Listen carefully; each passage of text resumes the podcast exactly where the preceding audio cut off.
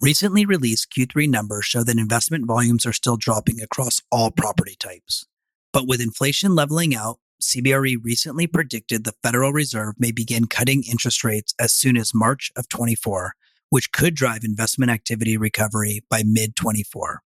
Go to junipersquare.com forward slash state of real estate, all one word, to learn more about these and other CRE market trends, including why the US market still strongly appeals to international investors and the boom in private credit.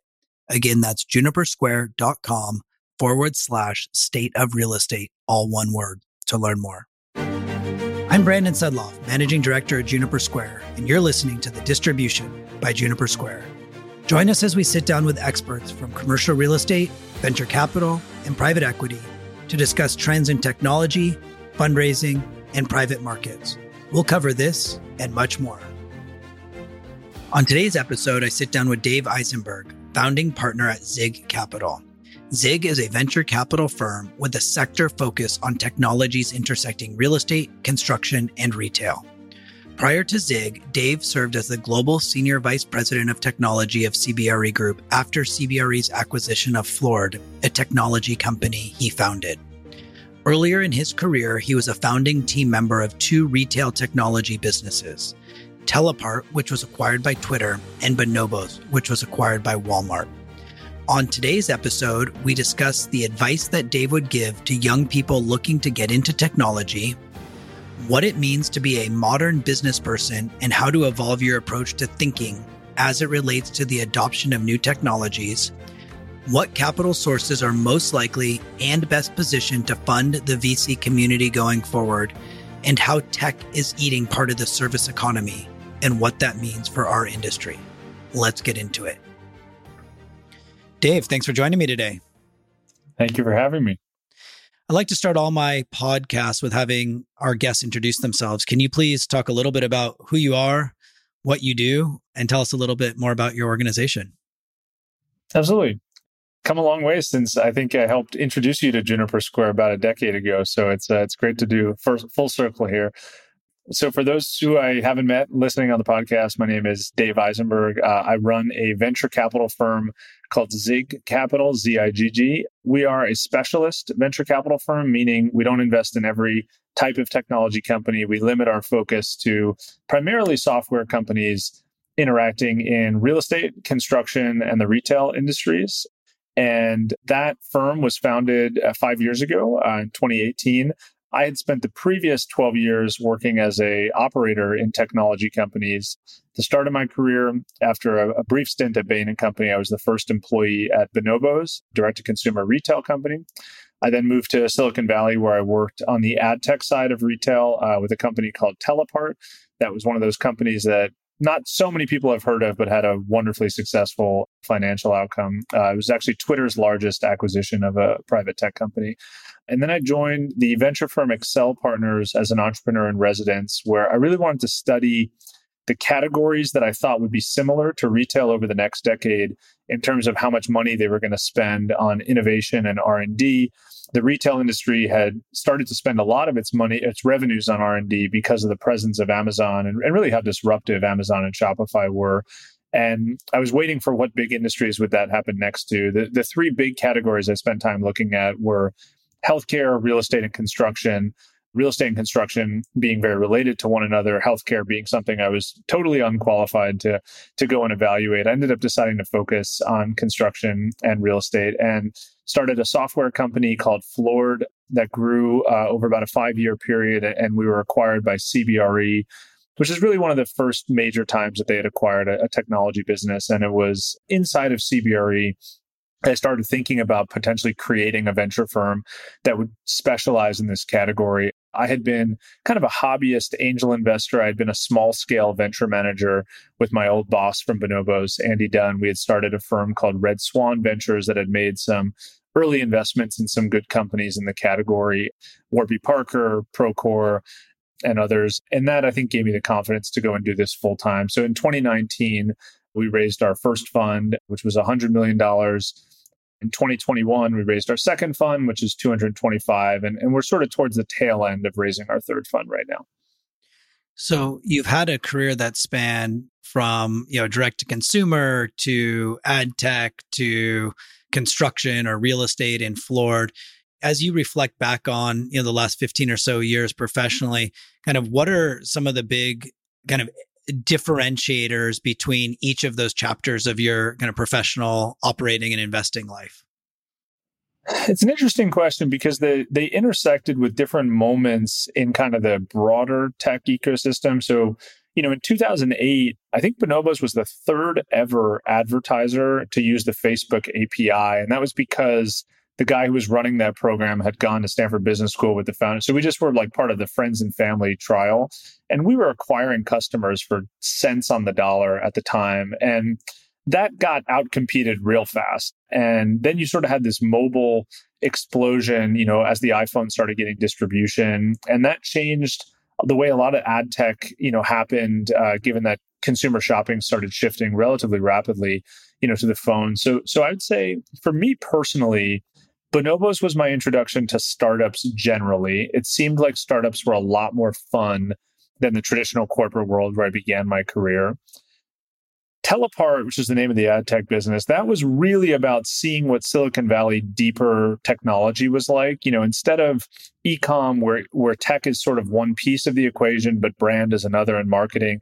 At TellApart, it was really about building relatively proprietary software that was expensive to build and hard to build and hard for others to replicate. And I think it just gave me a flavor for the Silicon Valley way of building companies too. You know, very heavy R&D expenditure with really incredibly talented software engineering, product management, and having that be the true core of the product. Uh, I moved back to New York. The, the girl I wanted to marry, you know, was sort of set on coming back here. We did end up getting married. We now have three kids, so that that was a good a good life, you know, choice and and forecast for me. But I think in New York, New York had been less well known for sort of deep tech startups, and that was really what I wanted to build at Floored. And I, I do think we built an exceptionally talented engineering team that, that was part of the reason why I think there were a few groups that wanted to acquire our business at the end. But I think each piece was kind of finding my way into type of business model. I learned I liked B2B more than B2C. With Floored, I learned what it was like to be CEO and, and ultimately I realized that I liked investing more than operating. That that was like a big life realization. I think great operators are exceptionally detail oriented. I'm not that detail oriented as a person. I'm a little bit more high level, you know, a little bit more idea and sort of theory generated in terms of where I get my my energy from. And so investing kind of fit that mold. And and I think the way that the world was moving when we set up Zigg, it was moving from venture having been a relatively boutique sort of hobby maybe even just like a small industry, you know, in terms of the size of the funds and the number of funds, to being a much larger player in the global capital markets in terms of the size of the funds, the diversity of the strategies that those funds offer, the types of LPs that were investing in those funds. And, and it was a good time, I think, to establish oneself as a specialist player where you could really draw a bit of a distinction between what I'll call sort of like mega cap venture, you know, billions, if not tens of billions of AUM, multiple strategy, very large teams from some of the older style of venture firms that were a little bit more craft like in terms of the number of hires, the amount of money that they manage, and so forth we'll come back to talking a little bit more about the specialist venture investing style later. But before we do, you kind of very eloquently glossed over, you know, you had a you had a great outcome at the technology company, and then you went in house at Accel and then you decided you wanted to be the CEO of an operating business called Floored. What did that transition look like? Because now, with the benefit of hindsight, you know that you like being an investor better than an operator. But at the time, I'm sure, you know, it wasn't just an overnight decision. I'm going to move from being in house to starting my own business. Kind of talk, talk to us a little bit about kind of how you, how you developed the confidence in the thesis and then ultimately took the jump to go out on your own and start to build Floored from the ground up. I think some of the advice I give people earlier in their careers who are thinking about getting into startups for the first time hinges upon the quality of the person that they're able to go get a job working for. And I think I was very lucky that I had two extremely high quality people to work for at both Bonobos and TellApart, but they had very, very different management styles. One of them was very into delegating and sort of scaling via delegation, not doing the work. The other was really into doing the work in a very hands on way and was less focused on delegation and scaling. And so by the time that I had been an early employee at two successful startups, I was super curious to try my hand at running one. I, I really thought that I could take a little bit of the best of each of their styles and form my own style. And I really am grateful that I got a chance to do it. What what I think I learned about myself is just how difficult people management is at different levels of scale. You know, at five people, you're really kind of each your own individual contributor. At 20, you've got your first level of management. At 50, you've got like potentially a few levels of management. Then inside CBRE, I had about 100 people, you know, in my in my organization, and and that was like a really hard challenge for me, not knowing all of the people personally, not knowing exactly how to scale, you know, and setting up layers and you know, CBRE when I was there, I probably had 80,000 global employees. And so I got to spend some time with the leadership there who who are really quite extraordinary at running a company in a super professional almost like military style level efficiency that looks a lot more similar to running a small nation state than it does anything else and and that was eye opening for me how much time went into designing those management structures and cultivating them and and really honing one's i think like skill as a people manager I found the people management side at, at those larger scales to be more draining than I would have guessed. I, I think I self identify as an extrovert, but what I found is that so much of great management is almost being a bit more introverted and learning about what's driving people, what's motivating them, how to get more activity out of people, how to navigate these like interpersonal conflicts that were happening out of sight in your organization, but were happening. And I just found myself really craving a smaller team once again. But there are very few corporate jobs where you can thrive by being by, by going smaller. And, and I thought investing was one of those areas where you could by design be a small group and stay as a small group, yet still be successful and raise subsequent funds, maybe even like grow your, you know, your assets under management. And and so for me, it was a little bit of a realization that I wasn't as happy doing scaled management as I thought I might be. And then it was a little bit just about how much I was thriving on the intellectual variety of dealing with a portfolio of 20 companies versus being kind of maniacally focused on doing one thing really well, which I think is very required to be an elite executive. So that's a good transition to Zigg. So you talked a little bit about the founding. You know, tell us uh, and and the different funds that you have. I think you're on your you're raising your third fund right now. Tell tell us a little bit about the organization, the design, portfolio composition. You know, any details that you can share to help us frame up the rest of our conversation would be great. So as a firm, uh, we've got five investors. Uh, we're headquartered out of New York. We invest around the world got maybe 10% of our portfolios outside the US, but the bulk of it is in the States where our network is strongest. We tend to prefer the kind of high margin, high virality network effects segment of the prop tech ecosystem.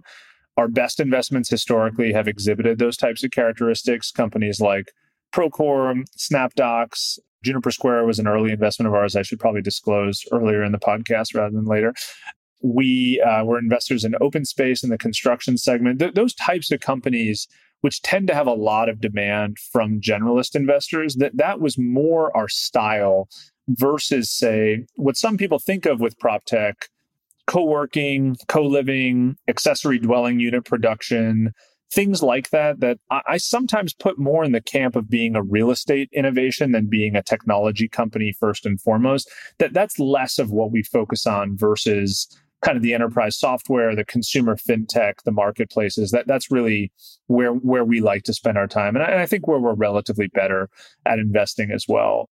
We've tried to keep our fund sizes in line with what we believe the opportunity yields, which for us is we will lead pre-seed, seed, and Series A investments. Although those terms all kind of ceased to make sense, you know, during the the crazy boom times in venture, but I think in general, investing at enterprise values, you know, under 50 million or so, trying to buy an institutional sized ownership stake of 10 to 20%. That, that's really what our model is. We, we will reserve capital to follow on in our best businesses. And we, we do try to actually concentrate our follow on capital in, in a handful of positions per fund. But each fund is roughly 20 to 25 companies.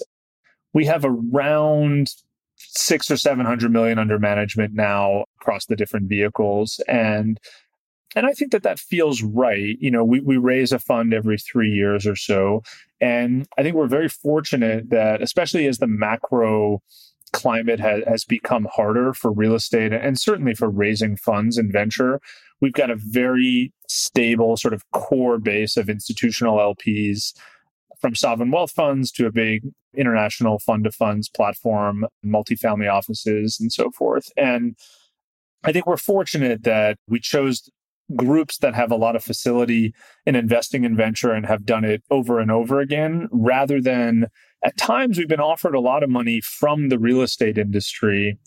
And my concern, I think, has played out, which is that I think the real estate industry is a little bit fickle as LPs in real estate technology funds when there was a lot of capital available and the markets were relatively slower you know in real estate i think there was a lot of investing in venture.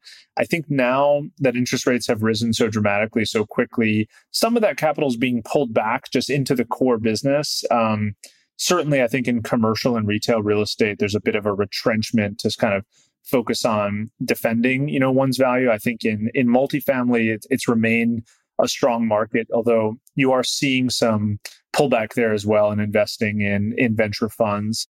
I would separate that from actual investment in technology because I think one of our big themes of this year is that what higher interest rates are are uh, wrecking upon the real estate industry is higher costs everywhere, higher labor costs, higher borrowing costs, higher energy costs, higher in- insurance costs, and all of that is happening while demand is moderating in a bunch of sub asset classes. And that just creates tremendous profit pressure on your net operating income. And, and our belief is that one of the best ways to relieve that pressure is by investing in automation and, and streamlining operations. You know, everything from streamlining your leasing operations to streamlining how you get insurance priced and and placed to streamlining your fund administration processes like you know th- those are all areas that are very fertile for software particularly intelligent software that that doesn't require people to sort of click all the buttons. And and i think with what we're seeing in the sort of blooming area of ai like that's just going to be a very exciting place to invest over the next few years. So to kind of sum it up you know Zigg is really focused on finding the best global technology opportunities that are touching real estate, construction, or retail, we, we try to capture those opportunities early and we try to lead those companies to successful exits either via public offerings or, or via industry M&A. So one of the things that's happened over the last decade or decade and a half has been the proliferation of technology designed to serve the real estate and construction industries in particular. And I think we've kind of gone through the adoption curve to you know, now to getting to a point where technology is fairly widely adopted, albeit with a lot of room to run. But there's so many point solutions, there's so many incremental solutions. And what we often hear from the customers of these different technologies and services is, you know, there's just, I'm overwhelmed with the number of available options, all of which seem to be doing the same thing, some slightly better, some slightly worse. When you think about your thesis, around how you get the flywheel going and how you find and invest in great technology companies. How do you separate the wheat from the chaff? How do you go about finding these the firms that you want to invest with, or how do they find you? So the way that we source deals is maybe helpful to talk about. It's it's actually reasonably evenly distributed. I think people are always surprised that it works out this neatly, but about a third of the time they do find us and that's because you know we're one of a handful of firms that i think are known to specialize in the area and they'll reach out directly or they'll reach out with a warm intro which is often even best. Sometimes our founders will flag a company for us that they think is interesting that maybe a former employee of theirs works for A third of the time, we'll get a deal from another investor. So that'll be either an investor that's behind late, later stage than us, sending us an early stage deal, or it could be an angel investor or a pre-seed investor who's sending us a deal to look at for the seed or the series A or B. And then a third of the time, we have to hunt for these startups before it's well known that they're fundraising. And that could be talking with somebody who's thinking about leaving to go do a new startup. It could be seeing a company at an accelerator program before they're generally fundraising. It could be going to a cocktail party and like overhearing that someone's, you know, starting a new company. Like it, it's really as wide ranging as that. And some of our best stories are kind of the the weirdest or un, most unlikely ways of finding, you know, startups that are that are not yet in market but are thinking about raising capital soon. So that's a little bit about kind of at the firm level, you know, how we how we source deals that was that was the perfect answer to that question. And i think the follow-on question would be where do you think we are with respect to kind of the proliferation of technology for this specific segment whether it's real estate real assets the built environment et cetera? Do we have enough? Do we need more? Like where do where are we on the continuum of innovation against adoption versus utilization? So i probably would be a bad venture investor if I ever said we have enough startups, you know, in the category. I, I think I'm empathetic to the customer experience of feeling like they're being constantly solicited by a ton of things that look relatively similar. I, I, would put that challenge on both the startup side for needing to figure out how to rise above the noise, you know, how to differentiate yourself on the marketing side, the sales side, or the product experience such that you're getting some, you know, level of viral growth. You don't have to sell it all yourself. I would also put some of the challenge on the recipients of those pitches. I just think that that's just part of being a modern business person is that you are going to get solicited a lot by technology companies that believe that they have a better way of doing stuff than what you're currently doing. And I think learning how to filter through that yourself and maybe not taking an intro sales call with every single one, or maybe learning to rely on other cues of quality based on how they're getting to you or they're being referred to you. I, I do think that that's important. And I do feel in the real estate or construction industries, people are perhaps used to the way that it used to be, where there'd be very few companies that would be reaching out to you saying, I have a better mousetrap versus, you know, what you've done historically, to just this being the way that most of corporate America like experiences tech and sales pitches and so forth. And I believe that it's a good thing that we have a lot of velocity in how many companies are being created. There's also a lot of company failures that you never hear about, but you know, I think it, it just happens all the time in our, our business. But the level of sort of dynamism of companies being created, companies failing, like that's a healthy thing in an economy. And I, I think we should be open to change as just part of the 21st century toolkit for how to be, you know, in a world where software changes really fast and something that was great for your business 10 years ago might mean that it's not great for your business for the next 10 years. And I think there's needs to be a bit of a more openness to change from the real estate, construction, and retail industries. Because otherwise, what ends up happening is that you just get out competed very quickly. And this happened in retail. And I think it's happening a bit in real estate today with the after effects of COVID plus the higher interest rate environment, there are just new new concepts, new operators that are taking market share relatively quickly from the old guard. And I think at the firm level, we're trying to capitalize on that value transfer and and back the companies that are going to participate in the future of the asset class. Where where are you seeing the greatest adoption right now? And where's the flywheel spinning the fastest to use your analogy? I think in categories that are in a high degree of stress, I think the rate at which they are reducing their costs by turning to automation is is happening the fastest. So I would say the mortgage tech industry right now is under a lot of stress. This is the worst mortgage market in 30 years and I think that a lot of lenders are trying to transform their operations in real time and, and really radically reduce their costs. And a lot of the way that they're going to be able to do that is by partnering with best in breed mortgage technology solutions that are more modern, they're lower cost, they're cloud based, they've got more automation, AI baked into them. So so that's I think one area of like particularly acute growth that's happening now.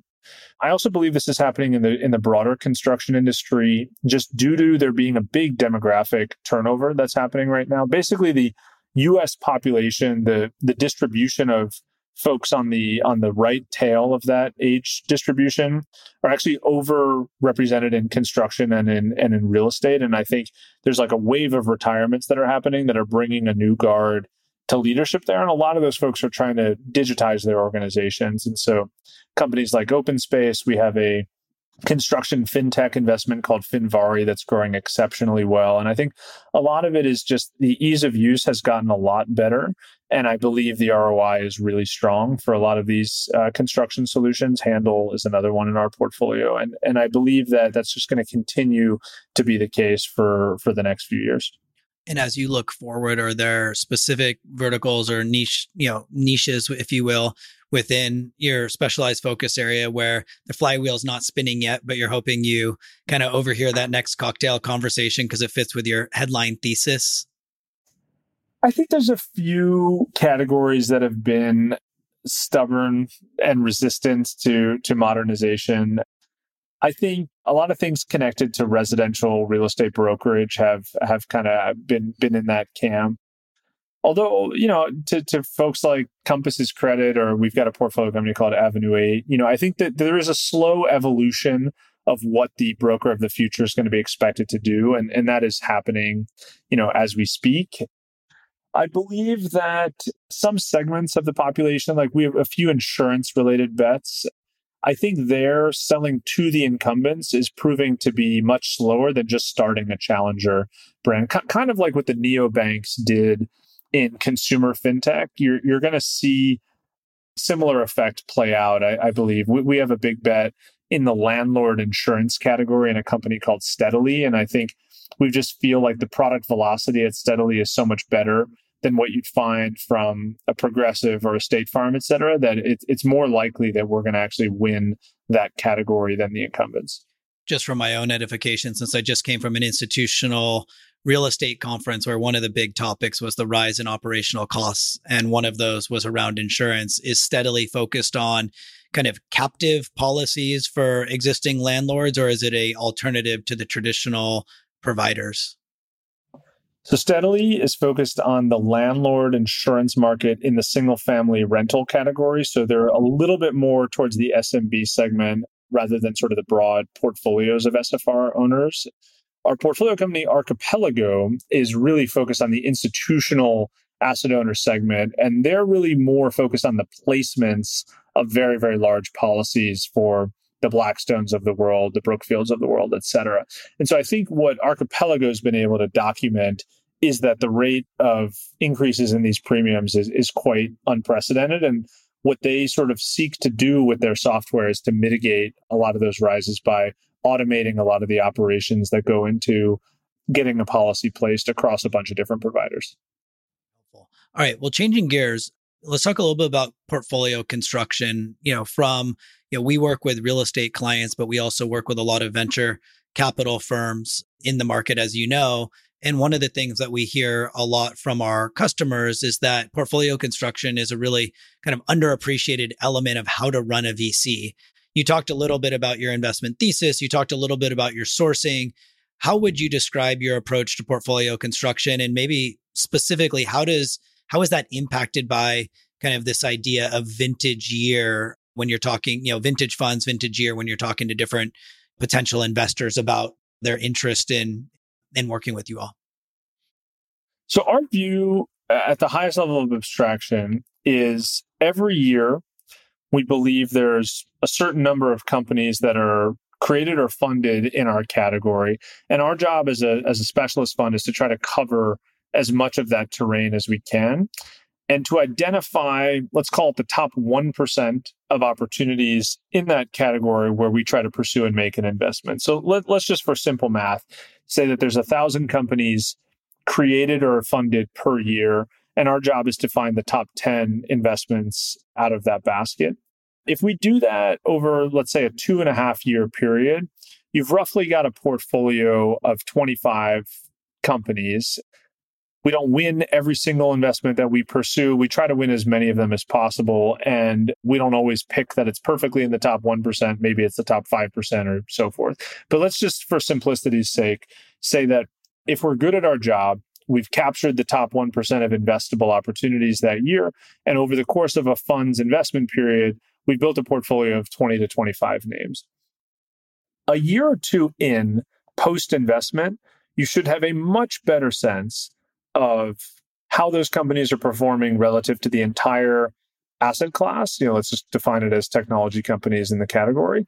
But you also have a sense of how they're performing versus one another. So you have a internal knowledge that is really quite proprietary about what you believe are the top 5 of that 25, you know, the top 2 of that 25. And, and our job is really to try to concentrate as much capital into our top one, two, three performers in each fund before the general market knows that it is that good because that's when the price you know starts to factor in. And so what we really try to do is as early as we can where we've recognized that it's possibly the best company of that year or the best company, you know, of that vintage to try to put as much capital in. And we'll, we'll get to a point where a single position for us might be 15 to 20% of the fund because it's the, we've got that much conviction that it's, it's one of the best ones of the asset uh, of the class.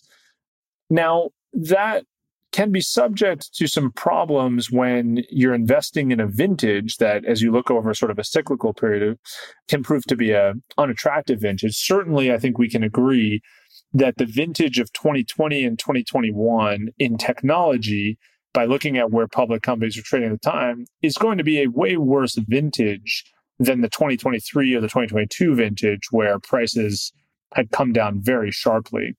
And so I think in our fund of that time frame, we tried to get as much time diversity by getting dollars out in the 2022 and the 2023 period versus sort of what we were faced with in the 2020 and 2021 period where prices were just that much higher across the board. I think that that particular vintage is going to have a lot of asterisks, you know, on it over the course of time, just with so many factors that were contributing at once to create this massive capital surplus. But I don't think we're going back to that anytime soon. I think where we are right now with higher rates versus this sort of zero interest rate policy and and just the recent memory of a lot of flops in the public market are, are really much more emblematic of the types of oppor- the types of vintages that we're going to have going forward. And so it, it's our belief that we're kind of set up to make the best investments that we've ever made right now versus perhaps where we were a few years ago when we were just trying to hold on along with a lot of other venture firms to this ridiculous rate of investments, you know, where every day the list of deals getting announced on term sheet or pro rata was, you know, longer than your desktop screen. Yeah. What do you think about using this asymmetric knowledge, you know, from looking at your portfolio companies to invest around, you know, special situations or I don't know if there's like a parallel concept of distressed investing. You know, how do you think about that through the lens of an early stage venture investor? Are there opportunities that don't necessarily fit the traditional fund model mold that you're looking to take advantage of over the next few years, given the the distress or at least stress in the markets? Absolutely. I, I think this is not simple to pull off, but there are many rounds getting done today that have structured terms that to kind of the passerby or the unsophisticated eye are, are really you know, not so extraordinary, but I think for people who are in the venture industry are, are finding that they're quite extraordinary. You know, deal terms that have ratchets if you don't raise at certain prices by certain time, or deal terms that have highly structured seniority versus the early investors. Th- these are not things that have been present in venture for much of the last 15 years, but probably the most common thing that I think needs to be destigmatized a bit further is the vanilla down round of I'm just going to raise capital at not weird terms, just at a lower price than what I've done in the past. Yes, it's demoralizing for employees. Yes, it creates challenges with like stock option prices and stuff being underwater, but it is the most similar to what you see in the public markets with just a rapidly fluctuating stock price. The stuff that I think we're most excited about right now are discovering very high quality businesses that were funded at levels in 2021 that are simply nowhere near the levels of where they should be funded today and actually restructuring those businesses to be set up for success in the future even if it means some pain for the former investors or the former team members. I, I think that's going to be a very fertile area of capital deployment in terms of the risk re- reward there. The challenge is that those investments take more time than traditional regular way investments, and there's more politics involved, you know, between the team and the existing investors, the existing investors and the new investors. And so I think all the stars have to align to pull off something that should get you unusually good venture ownership at a at an unusually good price. And and I'm hopeful and we're you know we're doing one of these deals right now, but I'm hopeful that over the course of the next two three years we'll do this a handful of times where that will kind of be able to keep our reputation as being a little bit creative on the capital side. We've done this in the past by buying secondary shares at a moment of great dislocation. So we were buying secondary shares right after COVID, you know, hit in March of 2020.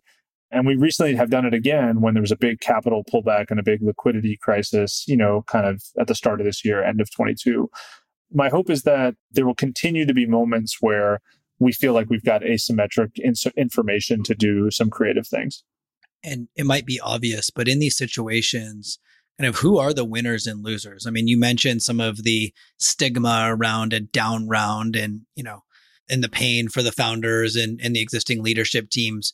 But how does this all kind of net out to impact the end consumer and ultimately the end industries that the you know the technology is helping to evolve or make more efficient uh, like you know I, I, think for you as a venture capitalist it's very clear how to structure deals to make them as advantageous for you i think as technology companies or technologists people understand the need to capitalize businesses so that they can live another day. But how does this all kind of play out, you know, fast forward two, three years for the rate of adoption for technology in real assets?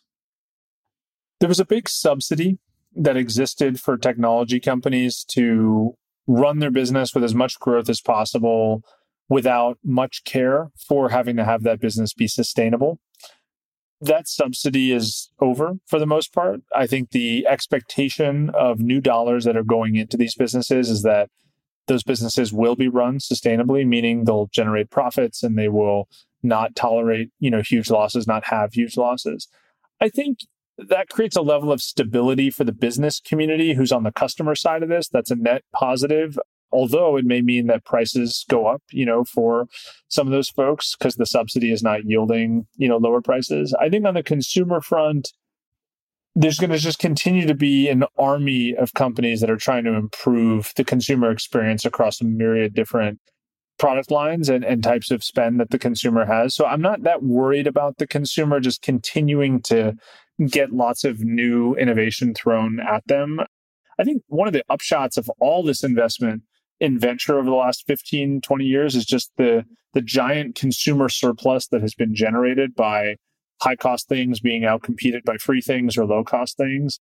I wonder if on some level we may go back towards sort of a more artisanal like consumer internet where people will pay for higher quality things that just have less noise in them, less advertisements, less things designed to steal your data and distraction. That, that's one possibility of how the world plays out it's also possible that we're very addicted to free things and that will not play out. So one of the reasons we do less, you know, consumer investing than B2B is just the psychological modeling of the US consumer is is not so simple.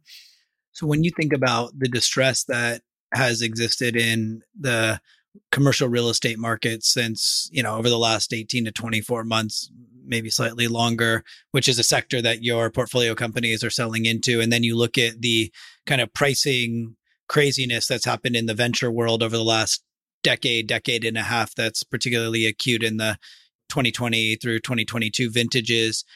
You know, where do you think capital will come from for venture capital, venture capitalists like you who are investing in real estate. I think you mentioned earlier in the call that you're seeing less of it come from the actual real estate businesses themselves as the venture capitalists and more from traditional venture capital sources. What does that mean?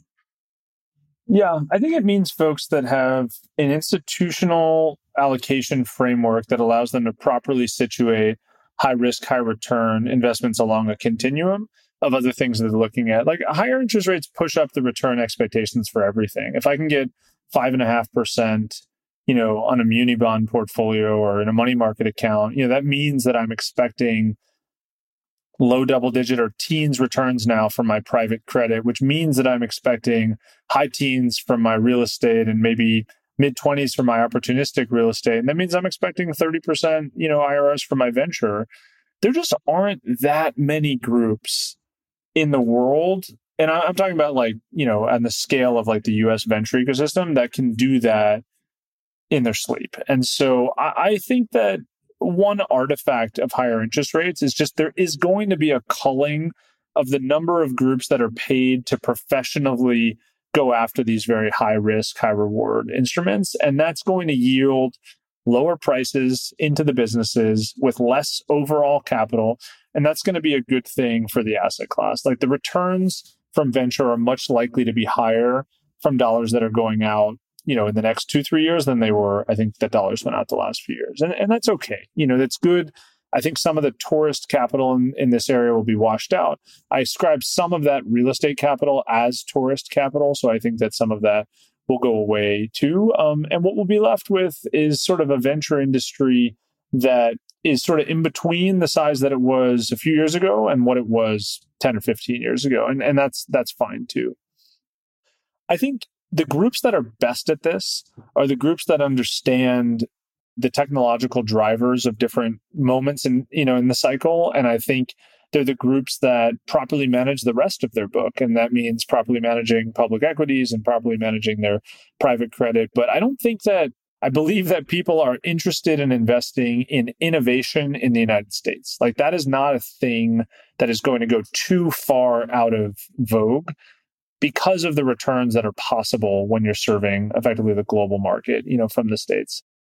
I believe that the prices that people were willing to pay to chase big ideas there will moderate and will will ha- and already have come down, you know, quite substantially. But I'm not worried about whether there will be capital for these types of strategies. There's just going to be less of it, and there will be fewer groups that are able to sort of reliably raise, you know, uh, funds, and, and that and that's fine too.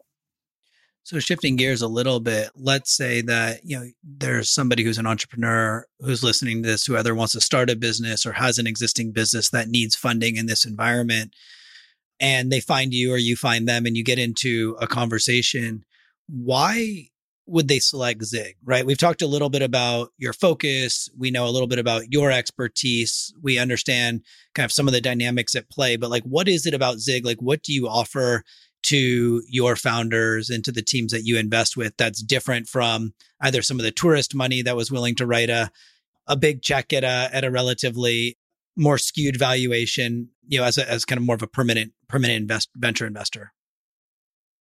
It's a slightly hard question to answer without coming across as too self-centered or egotistic. I'll, I'll do my best. I, I think that we as a firm provide a level of seriousness and rigor and like collegiality and responsiveness that is hard to scale. And that rigor manifests in the investment memos that we write and the underwriting that we often share with the companies so that they understand why we're coming out to a certain price or how we're modeling their business going in the future. That responsiveness is something that you know provides 24/7 access to all of the investing partners at the firm and where we don't have legacy commitments that sort of require us to to be available to those other groups and not you. I think collegiality is, you know, we're often the same generation or the same level of hunger in our own careers as what our entrepreneurs are facing. And I think that's a bit different than someone maybe who has done really well the last 20, 30 years and is maybe in the last decade of their career. It's possible that they're in it for different reasons.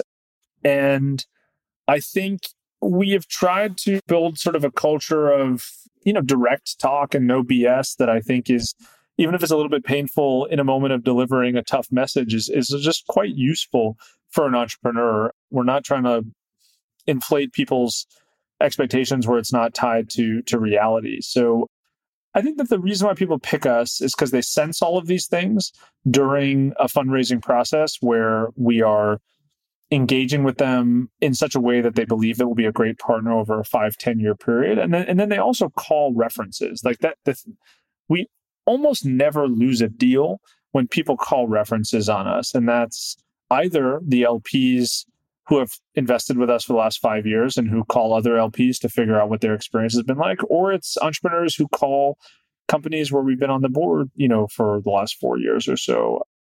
I think one of the things that I just think someone should never skip doing is doing references, both on list and off list. I, I think it's the best way to get a prediction of what the future is going to be like what with working with a person in an inner you know in an interpersonal relationship i learned how to do good references from my first boss bonobos who who just never stopped asking really probing prodding questions until he got the thing that the person on the other line didn't want to say out loud and that you know i think there's ways to do that in way, uh, such that you're not super annoying every time you do a reference but there is something about the fact that most people go into giving a reference expecting it to be pretty lightweight and expecting to sort of only say like nice simple things and those are not particularly useful. I think you really do need to dig to get to the nuggets of truth that are going to give you the secret that you're looking for both good and bad.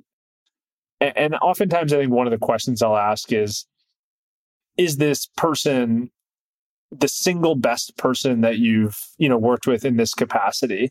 And if you force them to go to the the superlative you know you can get them to name the other person who might be the best and why they're second best. And and i think it's you know if, if the person's hemming and hawing i think you can hear in their voice that this is not the single best and you can you can open up a way for them to talk about what the person's flaws are in a way that's different than saying tell me what the person's flaws are yeah and i think it's important to call out at this point i mean unlike firms that invest in pre IPO, Series C, D rounds. I mean, you're investing at a stage where the character of the person and their vision and your conviction and their ability to build and lead a business is really the thing that you have to go on, correct? I mean, you don't have, in many cases, tons of history of performance and revenue growth at the company by the time you're coming in. It's it's still in the early earliest stages. Yeah, we're absolutely in the people picking business more than we are extrapolating a single or, or two years worth of financial performance into what's going to come seven, eight years from now. There's just too much error. In that there's far less error in determining if the person that you're partnering with is going to work their tail off to go and build a generationally important company that you know has a real mission component to it. Like that that's the important part of our job and and you're making very long dated bets on people you know we're we're kind of in the income share you know business where where we're betting on what a person's economic output is going to be over a decade long period and we're fortunate to participate in a small way in, in that overall production. So i want to shift gears one last time and spend the last few minutes we have together talking about kind of what the next three to five years might look like or five to ten years from a technology perspective. Obviously generative AI, large language models are, you know, top of mind for a lot of people. And if you kind of zoom out and look at real estate as an industry that has historically been slow to adopt technology from a kind of infrastructure perspective, you know, it wasn't that long ago that, you know, $100 billion investment managers are running their business off of spreadsheets. And you fast forward to today, to this quite rapid acceler what seems to be a quite rapid acceleration of you know generative AI and and different kind of more modern technologies trying to kind of poke at or or shift the way that the industry functions. What's your take on you know where we are today and then where you think we'll be in 5 to 10 years from a you know innovation perspective? Because you mentioned innovation is top of mind for everyone right now I think a few things are unlikely to be wrong. I, th- I think it's unlikely that real estate construction retail organizations are going to spend a smaller percentage of their gross receipts on technology than a larger one. I think it is unlikely that the amount of collective brain power that's going into thinking about automation is going to be lower in the future than it is in, in than it is today. And so you sort of can then fall out of like, well, what are the implications of that? My best guess is that AI is going to take quite a while to get to a productized format. But then once it does, we're going to see this sort of Cambrian explosion of new applications that are actually better than what those applications were when they were delivered with like a person in the middle. And so I've heard a few people talk about this as sort of technology eating parts of the service economy, which it has sort of been shut out of today. You know, today it's been selling software to the vendors in the service economy. But if it can actually use technology to be one of the vendors in the service economy, that's a very different market size. And I think it's possible that we're going to see the total addressable market of a bunch of different segments of technology grow, you know, by an order of magnitude by being able to perform services. I mean, not because you're paying me to do this, but you know, I think that it's possible that if Juniper Square can do some portion of fund administration or fund accounting in a fully automated way or a mostly automated way, that expands your overall market opportunity like dramatically. And so I think part of the bet that we're making on mortgage processing, part of the bet we're making on brokerage or insurance placement is that not all of these industries are going to be fully human mediated in the next five or 10 years. And some portion of them will be mediated by, by technology. And that's going to yield tremendous cost savings for a bunch of people. And it's going to yield huge productivity gains. And that, that's really the, the bet of a lot of these technology investments is increase productivity and reduce costs and you sort of get a profit pool that you can have a piece of and that is going to be worth a lot of money. And that's that's i think what we're focused on. We have a few like very specific bets. You know we have a bet in a company called crusoe that is providing infrastructure for all of this computational power that these ai companies need. They're having a tremendous year may, maybe the best year in our portfolio uh, just because of how fast the demand for the ai compute is going if I go back to OpenSpace, I think OpenSpace, you know, today, which is on fewer than 1% of construction projects, maybe on as much as 5 or 10% of construction projects, because the product just keeps getting better and faster and cheaper and more capable of doing more amazing things.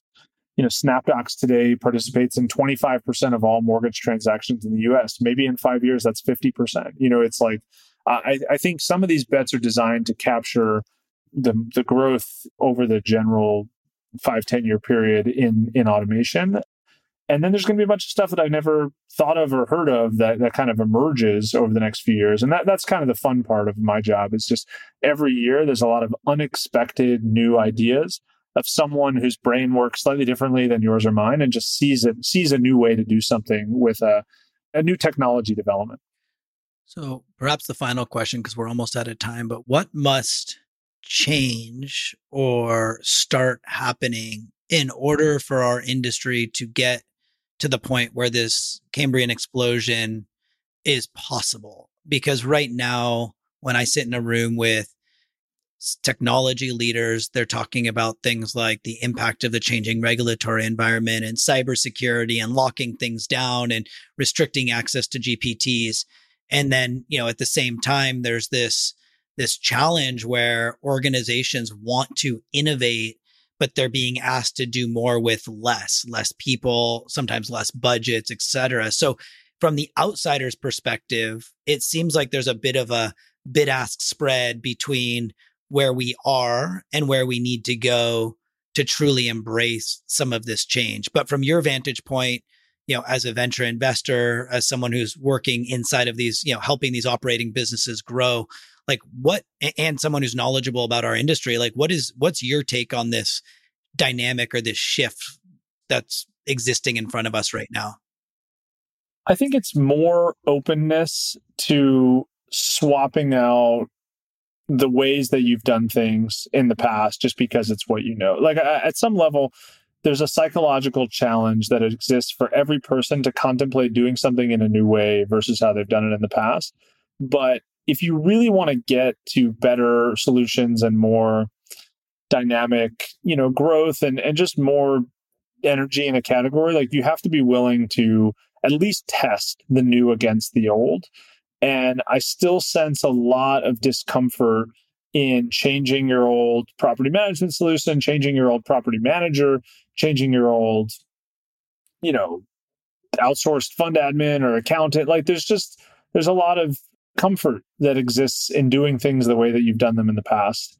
And the consumer population writ large, I think, is more open to changing things up than the business population. And that's just because a level of conservatism exists in, in managing, you know, businesses. But I do think that a different generation that steps into power is more comfortable with this sort of constant evaluation and constant testing of new and better ways to do things that are that are digitally moderated and that that's just going to yield faster growth and and also a faster perception of how much innovation is happening in an old world category like like real estate so that's a perfect closing note and great advice for all of our friends in the industry that we love to serve.